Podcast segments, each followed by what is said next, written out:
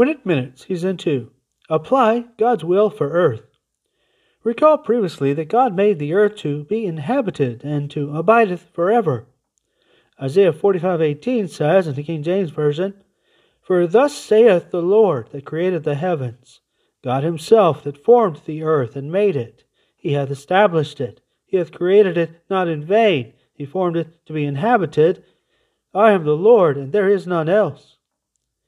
Ecclesiastes 1 4 adds, The earth abideth forever. Can knowing God's purpose affect one's thinking and motivation?